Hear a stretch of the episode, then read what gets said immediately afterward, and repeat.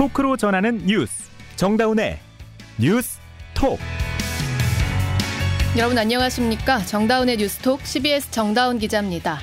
북한 무인기가 서울 하늘 위 비행금지 구역을 지나간 것 아니냐 이적행위라는 의심까지 받았던 야당 의원의 이 발언 어제 국방부에 공식 확인해서 사실로 드러났죠. 그러자 정부 여당은 또다시 국방부도 몰랐던 건 몰랐던 것을 야당 의원이 어떻게 알았냐며 이 북한과 내통한 것 아니냐는 색깔론까지 들고 나왔습니다. 여러분은 어떻게 판단하시나요? 결국 이 이슈에 힘을 받은 민주당이 단독으로 임시국회를 소집했는데요. 여기서 살펴볼 행간이 조금 더 있습니다. 잠시 후 국회 출입기자와 이야기 나눠보고요.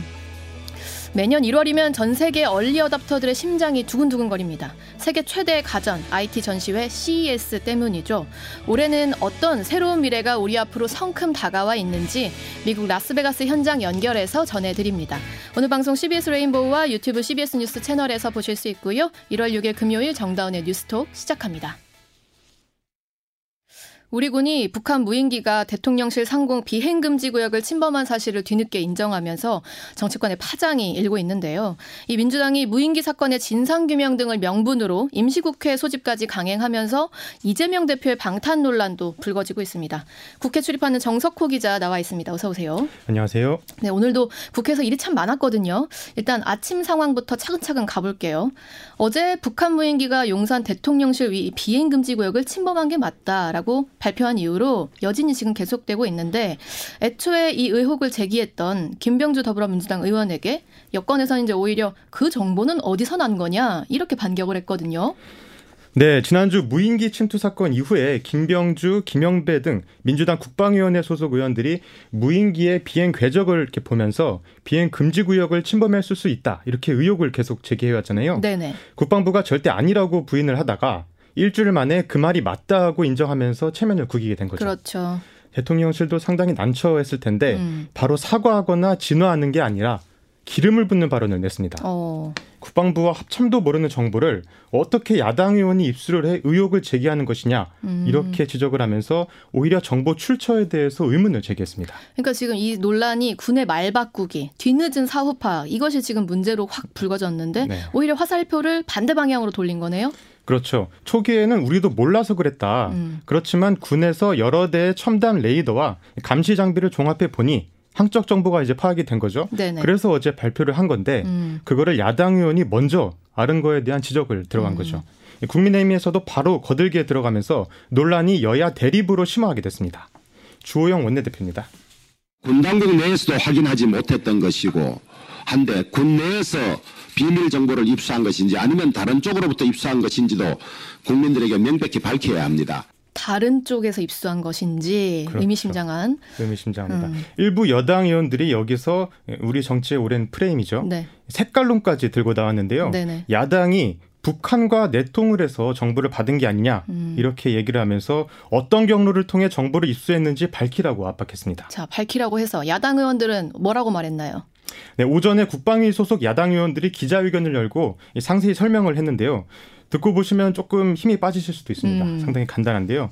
지난달 국방위원회 전체 회의에서 국방부가 북한 무인기의 항적 지도를 제출했습니다. 네.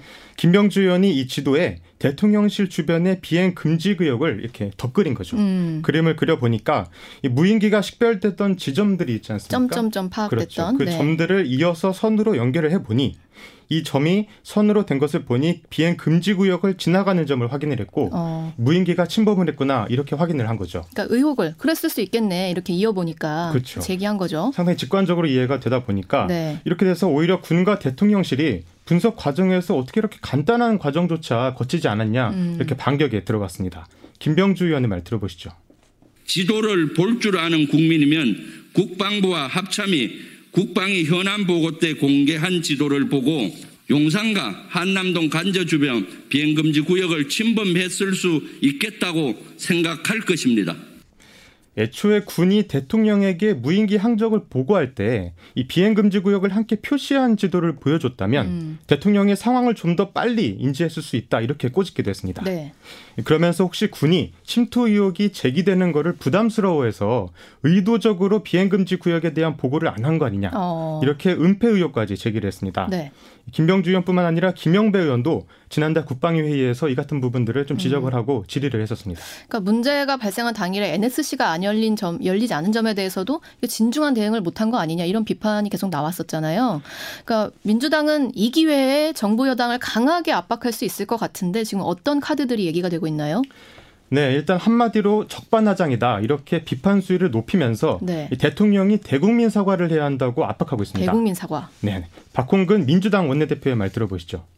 국가안보의 치명적 허점까지 드러난 책임자들이 악취 가득한 방귀 끼고선 성내고 있는 격입니다. 이어서 국방부와 합참에 대해서 청문회를 열고 또 국정조사까지 나가겠다 이렇게 엄포를 놨습니다. 네네. 구체적으로 군이 왜 무인기 침투 사실을 인지하지 못했고 음. 국방부 장관은 그 전에 국회 출 에, 국회에 나와서 무인기가 침범한 적이 없다는 걸 확신한다고 이렇게 얘기를 했었거든요. 그렇죠. 그 확신한다고 말한 근거가 또 무엇인지 음. 또 나아가서 대통령에게 보고한 과정이 어떻게 됐었는지 꼬치꼬치 캐묻겠다는 겁니다. 네. 이 논란이 계속되는 가운데 대통령실에서 조금 전 입장을 발표했습니다. 어. 대통령이 군 문책론에 대해서 종합적으로 상황을 보고 추후에 판단하겠다고 이런 유보적인 입장을 내놨습니다. 음, 민주당은 그래서 임시국회를 소집하겠다. 거기서 좀 다뤄보겠다. 이렇게 나섰는데 여당 반발하고 있죠. 네, 맞습니다. 상임위에서 현안 질문하기 위해서는 1월 임시국회를 열어야 되는데요. 네. 조금 전 속보로 나왔는데 민주당이 1월 임시국회 소집 요구서를 제출했다고 합니다. 네. 임시국회는 어, 의원- 의원들 정족수 4분의 1이면 소집을 할 수 있기 때문에 민주당이 단독으로 열 수 있습니다. 음, 근데 이 안보 이슈 이전에 이제 작년에 일몰 법안들이랑 민생 법안이 통과가 안 됐어서 임시국회 열어서 처리해야 된다 계속 민주당은 주장을 해왔던 거잖아요. 그 명분도 있었고 국민의힘도 계속 반대하는 입장이었죠. 네. 민주당이 이재명 대 표의 방탄을 위해서 이 민생을 명분 삼아서 이 국회를 발목 잡고 임시국회 열려는 거 아니냐 음. 이렇게 얘기를 해왔었거든요. 네. 그런데 민주당 입장에선 지금 이 안보 이슈를 명분 삼아서 하나 더 유리한 카드를 쥐게 된 것이죠. 아, 그러니까 이 임시국회 이슈와 맞물려 있는 게 국회의원은 아무 때고 불체포 특권이 있는 게 아니라 회기 중에만 그리고 현행범이 아닐 때만 불체포 특권이 발의가 되는 거잖아요. 그렇습니다. 그래서 회기 중에 이재명 대표에 대해 구속영장이 청구된다면 지난번 노웅래 의원 경우처럼 민주당이 체포동의안을 부결시킬 수가 있거든요. 음. 그렇게 되면 검찰이 구속까지 나가기가 상당히 힘들어지죠. 자, 마침 이 시점에 이제 오늘 이재명 대표의 검찰 조사 날짜 정해졌네요. 네, 이재명 대표는 오는 10일 그러니까 화요일 오전 10시 10분에 10시 30분입니다. 네네. 수원지검 성남지청에 출석해서 성남FC 후원금 의혹과 관련된 조사를 받습니다. 이 대표가 그동안 입장을 밝혀온 대로 공개 출석을 해서 포토라인에 설 것으로 보입니다. 음. 안우영 수석 대변인의 브리핑 한번 들어보시죠. 이재명 어, 대표께서는 어, 지- 지난번에 말씀하신 것처럼 어, 당당하게 출석해서 당당하게 조사에 임하겠다. 네, 수사가 일단 진행을 해봐야 알겠지만 검찰이 이 대표에 대해서 구속영장을 청구할 경우에 국회에서 이 대표의 불체포 특권, 아니, 음. 불체포 특권 투표를 두고 아마 격하게 부딪힐 것으로 예상됩니다. 네, 여기까지 듣죠. 정석호 기자였습니다. 감사합니다. 오늘 이태원 참사 국정조사 특별위원회 2차 청문회에 출석한 이상민 행정안전부 장관이 유가족 앞에서 처음으로 공식 사과했습니다. 들어보시죠. 10월 말에 발생한 10월 29일에 발생한 이태원 사고에 대해서 그 사랑하는 가족을 잃은 유족분들에게 예, 정부를 대표해서 또 개인적인 자격을 포함해서 진심으로 사과의 말씀을 드립니다. 앞으로 제가 있는 위치에서 우리 유가족들을 위로하고 위가족들과 소통하면서 위가족들의 아픔을 조금이라도 보듬고 완화시킬 수 있도록 최선의 노력을 다하겠다는 말씀과 함께 사과의 말씀을 다시 한번 드리겠습니다. 이상민 장관이 자리에서 일어나서 고개 숙여 인사하고 이런 말을 전했는데요. 또 이제 자신이 부족하다고도 거듭 인정했지만 여전히 책임 소재에 대해선 선을 그었습니다. 야당의 거듭된 사퇴 요구에도 현재 위치에서 최선을 다하겠다 이런 말로 가름했는데요. 이 사과 뒤로는 유족 명단과 관련한 위증 논란 또 탄핵 추진을 둘러싼 정치 공세 공방이 계속 이어졌습니다. 오늘 이 사과 방청석에서 지켜보던 유가족들에게 조금이라도 위로가 됐을지 모르겠습니다. 여러분은 지금 뉴스다운 뉴스 정다운의 뉴스톡을 듣고 계십니다. 경제 소식으로 넘어갑니다. 삼성전자가 지난해 사상 처음으로 연매출 300조 원 시대를 열었었죠. 그런데 글로벌 경기 침체가 찾아오면서 4분기에 어닝 쇼크, 즉, 즉 이제 실적 충격을 기록하면서 그 빛이 좀 발했습니다. 박종관 기자가 보도합니다. 삼성전자의 지난해 4분기 영업이익은 전년 동기 대비 69% 감소한 4조 3천억 원, 매출은 전분기 대비 8.6% 줄어든 70조 원을 기록했습니다. 이로써 삼성전자의 지난해 연매출은 301조 7,600억 원으로 사상 처음으로 300조 원을 돌파했습니다. 하지만 연간 영업이익은 전년보다 16% 줄어든 43조 3,700억 원으로 나타났습니다. 연간 영업이익이 2년 만에 40조 원대로 떨어졌고 최대 성수기인 4분기 영업이익은 2014년 이후 8년 만에 최저 수준입니다. 삼성전자는 글로벌 경기 침체 가능성 등 대외 환경 불확실성으로 전사 실적이 전분기에 비해 큰 폭으로 하락했다고 밝혔습니다. 증권가에서는 메모리 한파로 삼성전자 영업이익 감소 추세가 2분기까지 이어지고 심지어 반도체 부분마저 적자를 낼 가능성이 높다고 보고 있습니다. LG전자도 지난해 연매출 83조 4,695억 원으로 역대 최고 기록을 달성했지만 4분기 실적은 크게 악화했습니다. LG전자의 4분기 영업이익은 655억 원으로 전년 동기에 비해 무려 91.2% 감소했습니다. CBS 뉴스 박종관입니다. 이 당장 실적은 아쉽지만 우리는 또 미래를 봐야 합니다. 세계 최대 가전 IT 전시회 CES가 미국 라스베가스에서 개막했는데요. 코로나 이후 3년 만에 대면으로 열리는 거라 그동안 답답했던 이 얼리 어답터들의 호기심 대폭발하지 않았을까 싶어요. 저희 CBS에도 1989년에 처음으로 노트북으로 기사를 썼던 언론계 대표 early adopter가 있었는데요. CBS 보도국장을 지내고 지금은 현장 떠나서 KBR 메타 헬스랩에 있는 민경중 소장입니다. 지금 라, 라스베가스 현지에서 이 CES를 한껏 만끽하고 있다는 소식을 듣고 연결을 좀 해보려고 합니다. 민경중 소장 나와 계신가요? 네, 안녕하십니까. 여기는 CES 2023이 열리고 있는 라스베이거스 현장입니다. 네, 민경중 소장이 10년째 지금 그 CES에 다니고 계시다고 하는데 올해 분위기는 좀 네. 어떻습니까? 어, 한마디로 말씀드려서 이곳 현장의 분위기는 CES comeback perfectly, 즉 완벽하게 CES가 다시 돌아왔다. 이렇게 어. 말씀드릴 수 있을 것 같습니다. 네. 어, 코로나 19가 막 발생했던 2020년 1월에요. CES 사상 17만 5천 명 그리고 4,300여 개 업체가 참가해서 최다 기록을 세운 바 있습니다. 네. 그런데 이제 코로나가 심해지면서 이듬해인 2021년에는 사상 처음으로 온라인으로 열렸거든요. 음. 그런데 이제 작년에는 오미크론의 변수가 있어서 온오프라인을 병행해서 열렸지만 거의 뭐 절반 수준으로 이렇게 확 줄었거든요. 음. 그런데 올해는 이 구글이나 마이크로소프트, 아마존 같은 big tech 기업들이 모두 다시 돌아왔습니다. 와. 그리고 전시 면적도 70% 이상 지난해보다 더 커졌습니다. 음. 그래서 작년에는 그냥 단순하게 컴백이라고 했는데 올해는 완벽하게라는 부사가 붙은 음. 것 같고요. 네네. 그래서 올해 특히 CES에 참가한 국가가 174개 나라 그리고 3,100여 개의 기업이 있거든요. 이 중에 한국은 600여 개로 오. 1위인 미국의 1,500개 기업에 이어서 전체 2위, 즉 다섯 곳 중 한 곳은 한국 업체다.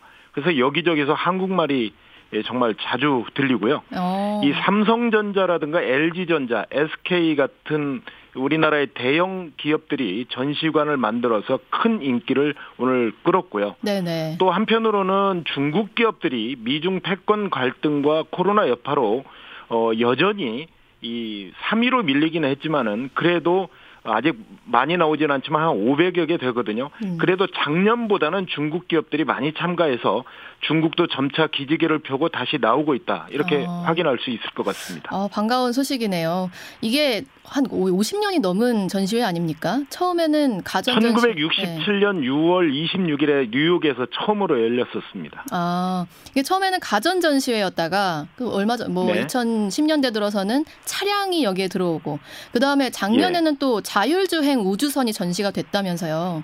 그러니까, 예, 그렇습니다. 네, 그러니까 일상의 영역에 점, 점점 이제 더해 지는 것들이 많아지고 이 패러다임이 확장되는 느낌인데 올해는 좀 네. 어떤 것들을 보셨나요? 어, CES는 그 스타트업부터 어, 앞서 말씀드린 글로벌 브랜드에 이르기까지 정말 수많은 그 기업들이 참여하는 가장 흥미로운 테크놀로지 이벤트입니다. 네.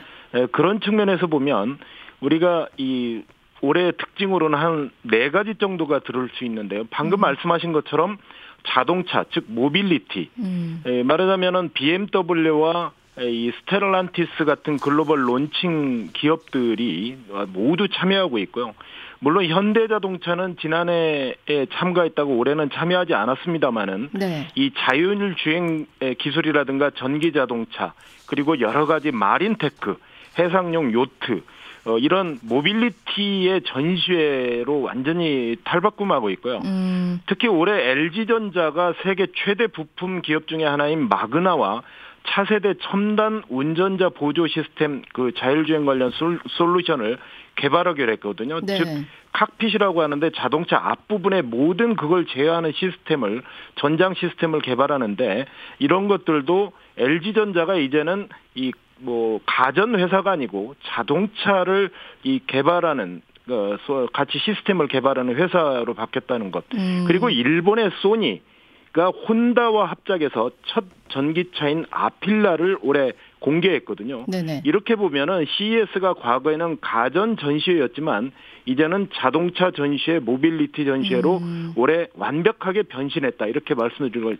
수가 있습니다. 아. 두 번째로는 digital health, 즉 코로나19로 개인의 건강이나 네. 이 여러 가지 뭐 수면의 문제라든가 원격 의료 이런 부분들이 또 역시 특징으로 볼 수 있고요. 헬스케어 네 부분이 이런 부분에서는 진단업체인 애보트나 우리나라의 롯데 헬스케어를 좀 들 수가 있고요. 음.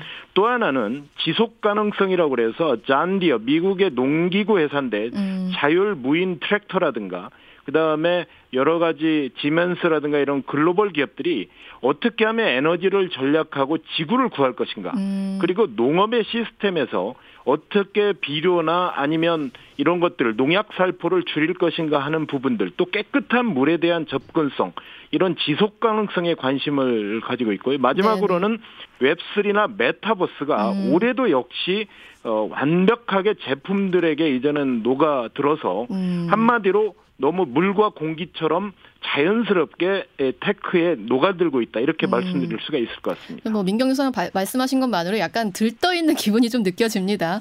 자 한국 언론도 이 CES 시즌이 되면 기사를 막 쏟아내는데 사실 대기업과 예. 함께 가는 경우가 많아서 그 대기업 이슈들만 예. 소개하는 경우가 많잖아요. 근데 그 민경중 예. 소장은 계속 이 유레카관에 나와 있는 새로운 아이템들에 주목해야 한다고 여러 언론에서 말을 해왔는데 올해 가장 네. one pick으로 꼽는 부스 뭐였나요? 어, 저는 이런 것 같아요. 요즘 한국에서 전장연 장애인들 시위가 있지 않습니까? 네네. 네. 그런데 이곳의 올해 CES는 유엔의 인간 안전 신탁 기금과 함께 음. 이런 캠페인을 벌이고 있습니다. Human Security for All, 음. 즉 인간의 안보. 이 얘기는 뭐냐면 사람 중심으로 기술이 이 진보가 이루어져야 된다. 아. 이런 측면에서 장애인들이나 시각장애자나 아니면 여러 가지 불편한 분들, 치매 노인들을 위해서 네. 혁신적인 제품들이 정말 많이 쏟아져 나오고 있습니다. 아. 이것은 뭐냐면 오히려 보편적으로 어, 그 접근성을 보장해야 된다. 이런 서비스를 누가 소외받지 않으면 안 된다. 유레카관에서도 바로 그런 인간의 보호 그런 측면에서 보면 이 예를 들어서 또 이 노동자들이 음. 아주 요즘 택배회사들의 노동자들이 무거운 물건을 자주 들지 않습니까? 네. 그런데 저먼 바이오닉스 같은 데에서는 이 Cray X라고 하는 실제로 이 lifting의 동작당 뒤에 연결 장치를 해서 보조 동력 외골격의 어떤 웨어러블 음. 장치를 통해서 최대 30kg의 지지력을 더 제공하는 거죠. 음. 허리를 안전하게 보호하는 거. 이런 것들이 굉장히 결국은 사람과 노동자 그리고 불편한 장애인들과 어, 노인들의 약자를 보호해야 된다는 이런 정신이 굉장히 저는 의미가 있다고 생각합니다. 네, 그 계속 듣고 싶은데 시간이 얼마 없어요. 자, 이영 중기벤처부 장관이 유레카 존에서 찍힌 사진 봤거든요. 그러니까 우리 네. 정부 관계자들도 이제 좀 그 CES를 즐기는 방식이 약간 달라지지 않았나 싶기도 한데, 어, 네. 지금 민경중 소장께서 정부 관계자들에게 뭐 하시고 싶은 말이 있다면요. 제가 한 말씀 드리면 어, 정부 관계자들이나 정책 결정자, 대기업 총수들 많이 와야 됩니다. 음, 더 많이 와야 굉장히 된다. 바람직하다고 생각하고요. 네. 다만 왔을 때 제발 좀 몰려다니지 않았으면 좋겠다. 아직도 몰려다닙니까? 최소한 이곳에 왔으면 하루나 이틀 정도를 좀 진지하게 봤으면 좋겠는데 음, 잠깐 한 시간 정도 포토 타임만 하고 가는 지방자치단체장들이나 일부 그런 분들을 좀 보는데 음. 정말 진지하게 다른 관들 보기에 좀 창피한 부분도 있거든요. 다른 네네. 나라 관들, 국가 관들도 많은데 그런 측면에서 어, 저는 오는 것은 굉장히 환영하지만 음. 제대로 좀 보고 갔으면 좋겠다라는 당부의 말씀을 좀 드리고 싶습니다. 네, 재밌게 즐기고 오셔서 또 많은 소식 전해주시길 바랍니다. 네, 네, 감사합니다. 민경중 메타헬스랩 소장이었습니다.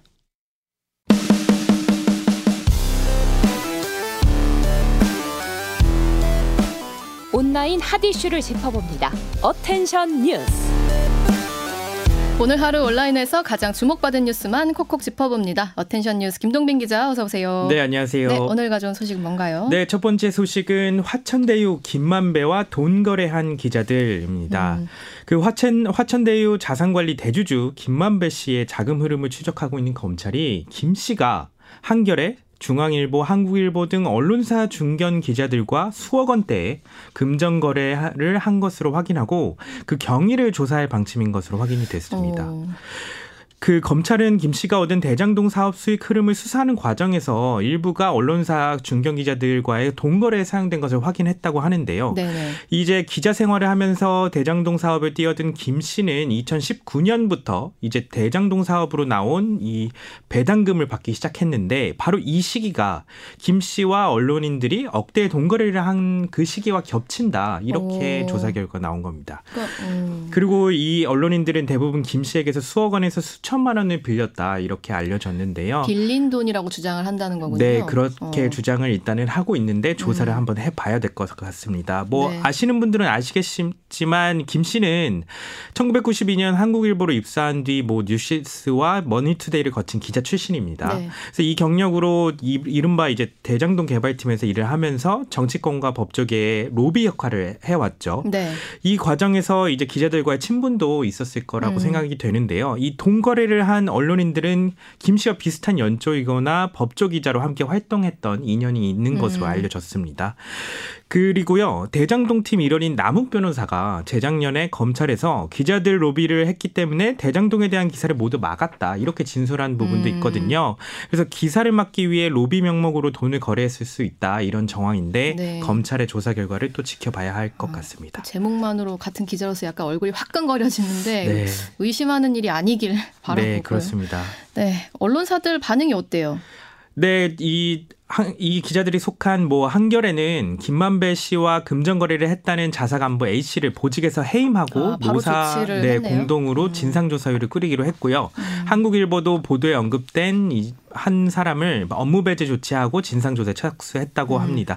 다만 중앙일보는 이 해당 기자가 해- 이제 해명을 했는데 그거에 의하면 단순한 금전 소비 대차, 금전 소비 대차 그러니까 돈을 그냥 단순하게 빌리는 거일 수 음. 있다. 이러면서 사안을 좀 더 지켜본 후에 회사 차원에서 대응을 하겠다 이렇게 밝혔습니다. 네, 다음 소식은요. 네, 다음 소식은 경찰에 잡힌 무적의 사나이입니다. 무적. 음. 네. 한 중국 인 그 코로나 확진자가 인천공항 입국 뒤에 격리를 거부하고 도주했다가 붙잡힌 소식 네. 전해드렸는데요. 체포 당시에 그이 이 사람의 패딩에 적힌 글자가 또 화제를 모으고 있습니다. 음. 체포 당시에 A 씨는 도주 당시 입고 있던 것과 동일한 것으로 보이는 패딩을 입고 있었는데 여기에 Made in China 무적 이렇게 글씨가 크게 적혀 있었다고 합니다. 네. 요거는 화제가 돼서 네티즌들 사이에서 굉장히 화제가 됐고 음. 대놓고 도주 중인 중국인이라고 말하는 것 같다 이런 반응도 보였습니다. 네. 그 정부는 이제 혐의가 입증이 되면 음. 현행법에 따라 A 1년 이하의 징역 또는 천만 원 이하의 벌금에 처해 질 거라고 밝히고 있고요. 음. 엄중히 처벌하겠다는 입장을 밝히고 있습니다. 네, 마지막은요. 네, 마지막 소식은 이기영 사이코패스 진단 불가입니다. 진단 불가. 예, 택시 기사와 전 동거녀를 살해한 혐의로 구속돼 검찰에 넘겨진 이기영에 대해 사이코패스 진단이 불가하다 이렇게 결론이 내려졌습니다. 음. 이유에 대해서는 경찰은 일부 항목에 대한 자료가 부족해서 정확한 진단을 내리기가 어렵다 이렇게 밝히고 있고요. 네. 그 재검사 진행 계획은 없다 이렇게 음. 밝혔습니다. 뭐 사실 뭐 혐의를 밝히는 데 있어서 음. 요이 부분이 중요한 건 아니니까요. 음.